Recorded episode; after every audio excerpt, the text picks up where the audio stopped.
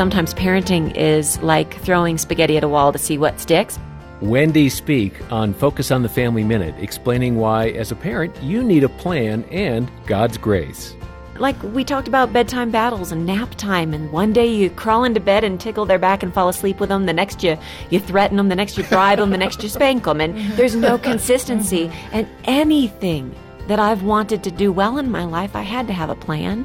And yet every day we wake up and we go at it again, and come evening, and you're crying about how you were blaming and shaming and negative with them and having a nasty face at them, and you're surprised, but you didn't prepare to do it any differently than you did it the day before. And I just remember my husband one night said, Honey, just go to bed. God's mercies are new and they're waiting for you tomorrow.